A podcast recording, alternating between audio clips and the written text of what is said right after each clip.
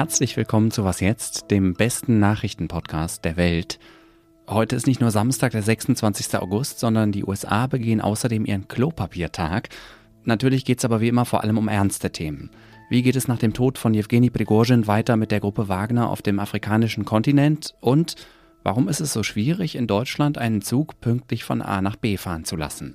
Bevor wir das klären, gibt es aber wie immer die kurzen Nachrichten. Ich bin Anne Schwedt, guten Morgen.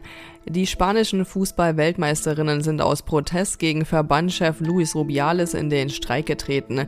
Die Spielergewerkschaft Footpro verbreitete am Abend eine Erklärung, die von allen 23 Mitgliedern des WM-Kaders unterschrieben wurde. Darin erklären sie, nicht mehr zu Länderspielen anzutreten, solange die Verbandsspitze im Amt ist. Rubiales hatte auf einer Sondersitzung seinen Rücktritt abgelehnt. Er steht massiv in der Kritik, weil er bei der Siegerehrung die Spielerin Jennifer Hermoso ohne ihr Einverständnis auf den Mund geküsst hatte. Der Skandal hat auch die Regierung auf den Plan gerufen. Sportminister Viktor Frankos kündigte an, den Fall umgehend vor das nationale Sportgericht zu bringen. Bundeskanzler Olaf Scholz hat angekündigt, dass die Koalition bis kommende Woche eine Lösung für die geplante Kindergrundsicherung findet. Bis dahin werde geklärt, wie die Kindergrundsicherung konkret ausgestaltet wird. Parallel dazu müsse es ein flächendeckendes Angebot an Krippen und Kitas geben. Seit Monaten streiten Familienministerin Lisa Paus und Finanzminister Christian Lindner über die Mittel für die Kindergrundsicherung. Ein Treffen der beiden mit Scholz hat gestern keine Einigung gebracht. Redaktionsschluss für diesen Podcast ist 5 Uhr. Werbung. Diese Woche in der ZEIT: Die Bücher des Frühlings. 16 Seiten blühende Fantasie. Von gefährlichen Liebschaften, einer Flucht auf dem Mississippi und magische Erzählkunst. Das Literaturspezial zur Buchmesse in Leipzig. Die ZEIT, Deutschlands größte Wochenzeitung. Jetzt am Kiosk oder direkt bestellen unter zeit.de/bestellen. Auch wenn er tot ist, bleibt Jewgeni Prigoschin ein Problem für Wladimir Putin. Inwiefern dieser Satz für Russland gilt, hat Pia Rauschenberger gestern Morgen hier besprochen. Was aber bedeutet Prigoschins Ende für die russischen Ambitionen auf dem afrikanischen Kontinent? Vor allem in der Sahelzone, konkret in Mali, hat die Gruppe Wagner, deren Chef Prigoschin war, maßgeblich mitgeholfen, den russischen Einfluss auszuweiten. Jetzt steht die Privatarmee ohne Anführer da und es stellt sich die Frage, wie Russland seine Präsenz in der Region aufrechterhalten will. Andrea Böhm ist Politikredakteurin der ZEIT und beobachtet die Umtriebe der Wagner-Söldner schon länger. Hallo Andrea. Hallo Moses. Welche Reaktionen auf die Nachricht vom Tod Prigoschins hast du in Afrika wahrgenommen? Gemischt. Das reicht von Spekulationen darüber, dass das alles nur gefaked ist und dass er in Wahrheit noch am Leben ist, über Schweigeminuten, die wurden berichtet aus Mali von Wagners Söldnern, bis hin zu offiziellen Äußerungen aus der Zentralafrikanischen Republik, wo Wagner ja am stärksten präsent ist und am meisten Einfluss über ein afrikanisches Land genommen hat. Da hat der Präsidentenberater schlicht und ergreifend gesagt, es wird sich nichts ändern an den zentralafrikanisch-russischen Beziehungen und da muss halt jetzt ein neuer Chef kommen und es bleibt alles beim Alten. Erklär uns doch bitte nochmal kurz, wie das russische Geschäftsmodell Wagner auf dem afrikanischen Kontinent bisher funktioniert hat. Ja, es gibt natürlich schon Unterschiede von Land zu Land. Also die Wagner-Gruppe, die ja nicht nur aus Söldnern besteht, das ist ganz wichtig, sondern die so ein großes Angebot hat von Trollfabriken, Propagandakampagnen entwickeln und einige andere Sachen mehr, sucht sich immer fragile Länder aus. In der Regel versucht sie Kontakt oder lässt sich Anfragen von Regimen, die ihrerseits um ihre Existenz oder um ihre Stabilität fürchten müssen.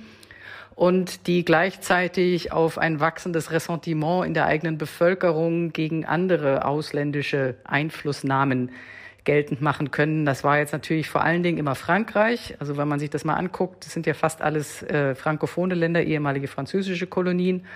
Und dann kommt man mit diesem Angebot rein, dass man den betreffenden Armeen hilft bei der Bekämpfung von Rebellen und oder Dschihadisten, dass man bei der Bekämpfung der politischen Opposition hilft, dass man Rohstoffdeals einfädelt und sich dann, hat nicht immer überall funktioniert, und sich dann aber eben auch politisch ausbreitet. Was könnte sich denn jetzt durch Prigoschins Tod ändern? Ist es denkbar, dass die Söldner auch ohne ihre Anführer da bleiben und ihr eigenes Ding machen? Naja, ihr eigenes Ding können sie so natürlich nicht machen. Es ist ja bei diesem Flugzeugabsturz nicht nur Prigoschin gestorben, sondern auch seine zwei wichtigsten Stellvertreter. Also die Firma, diese Gruppe, dieses Netzwerk ist jetzt wirklich kopflos. Es gibt Gerüchte, die Experten für durchaus glaubwürdig halten, dass der russische Militärgeheimdienst vorher schon versucht hat, neue Söldner oder private Sicherheitsfirmen, zum Teil mit ehemaligen Wagner-Leuten, aber eben sehr viel Putin-loyaler oder systemloyaler, da ins Geschäft zu bringen.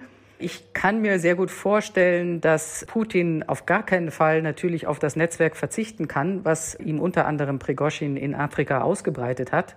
Und jetzt einfach versuchen wird, dem Ganzen einen neuen Kopf, ein neues Dach zu geben. Eines, das tatsächlich sehr viel loyaler und sehr viel stärker angebunden ist an den russischen Staat. Aber wenn dieser Versuch misslingt, was würde das für den russischen Einfluss in Afrika bedeuten? Also eine mögliche Konsequenz kann tatsächlich sein, dass ein paar hundert sehr gut ausgebildete, sehr gut bewaffnete Söldner sich dann in Afrika in den verschiedenen Konflikten auf dem freien Markt anbieten. Das kann eine Konsequenz sein. Eine andere, das hört man jetzt schon aus westlichen Hauptstädten, zum Beispiel in Bezug auf die Zentralafrikanische Republik, dass die USA jetzt dem dortigen Präsidenten Touadéra nach Prigoschins Tod ein Angebot machen wollen, sich quasi von Wagner loszusagen und sich wieder auf die westliche Seite zu schlagen. Ich halte das für ein bisschen naiv, so einfach wird das nicht gehen, aber es ist ganz klar so, dass diese Art von Großmachtkampf jetzt um diese afrikanischen Länder auch durch Prigoschins Tod nochmal an Schärfe zunehmen wird. Danke, Andrea Böhm. Danke dir. Alles außer Putzen. Mein Tipp für Sie an diesem Wochenende, gehen Sie doch mal wieder Minigolf spielen. Wir waren neulich mit dem ganzen Was-Jetzt-Team Minigolfen und hatten ziemlich viel Spaß.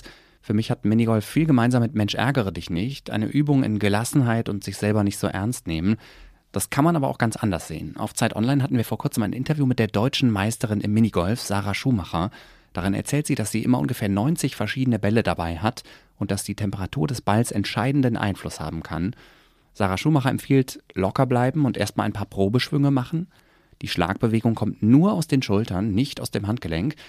Die Arme sind also fest und der Schläger muss auch sehr fest gegriffen werden, um die Kontrolle über ihn zu haben. Wichtig, durchschwingen und den Ball mit der Mitte des Schlägerkopfs treffen. So, jetzt sind Sie dran. Das Interview finden Sie in den Shownotes. Wenn Sie es nicht lesen können, weil es hinter der Paywall ist, verzagen Sie nicht, sondern schließen Sie einfach ein Probeabo ab. Das kostet Sie 4 Wochen lang nichts, bedeutet uns aber die Welt. Schon 2 Güterzüge runtergenommen und trotzdem ist es so voll. Ja. Sind Sie heute schon mit dem Zug gefahren oder sitzen vielleicht gerade noch in einem? Und haben Sie sich schon über eine Verspätung geärgert oder um einen Anschluss gebangt? Soll ja vorkommen. Über das Schicksal Ihrer Reise entscheiden meistens Menschen an Orten wie diesem hier. Da kommt ja noch der 78 noch was. Das ist ja kein Leerpark. Guck mal, stapelt sich alles über was Wissnack denn? ZEIT Online Mobilitätsexperte Sören Götz. Hallo erstmal. Moin.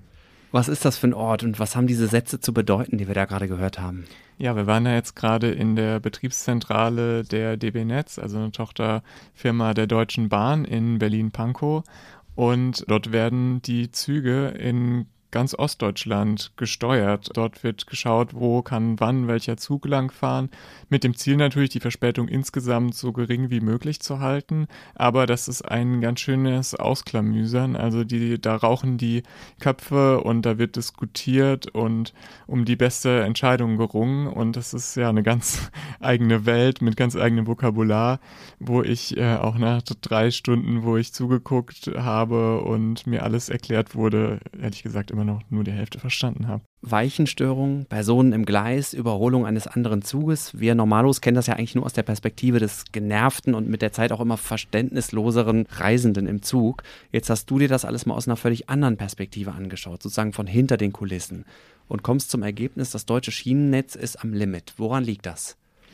Ja, also es ist irre viel los auf den Gleisen. Es ist auch immer mehr los, wenn man sich so Statistiken anguckt. Also es fahren immer mehr Züge durch Deutschland.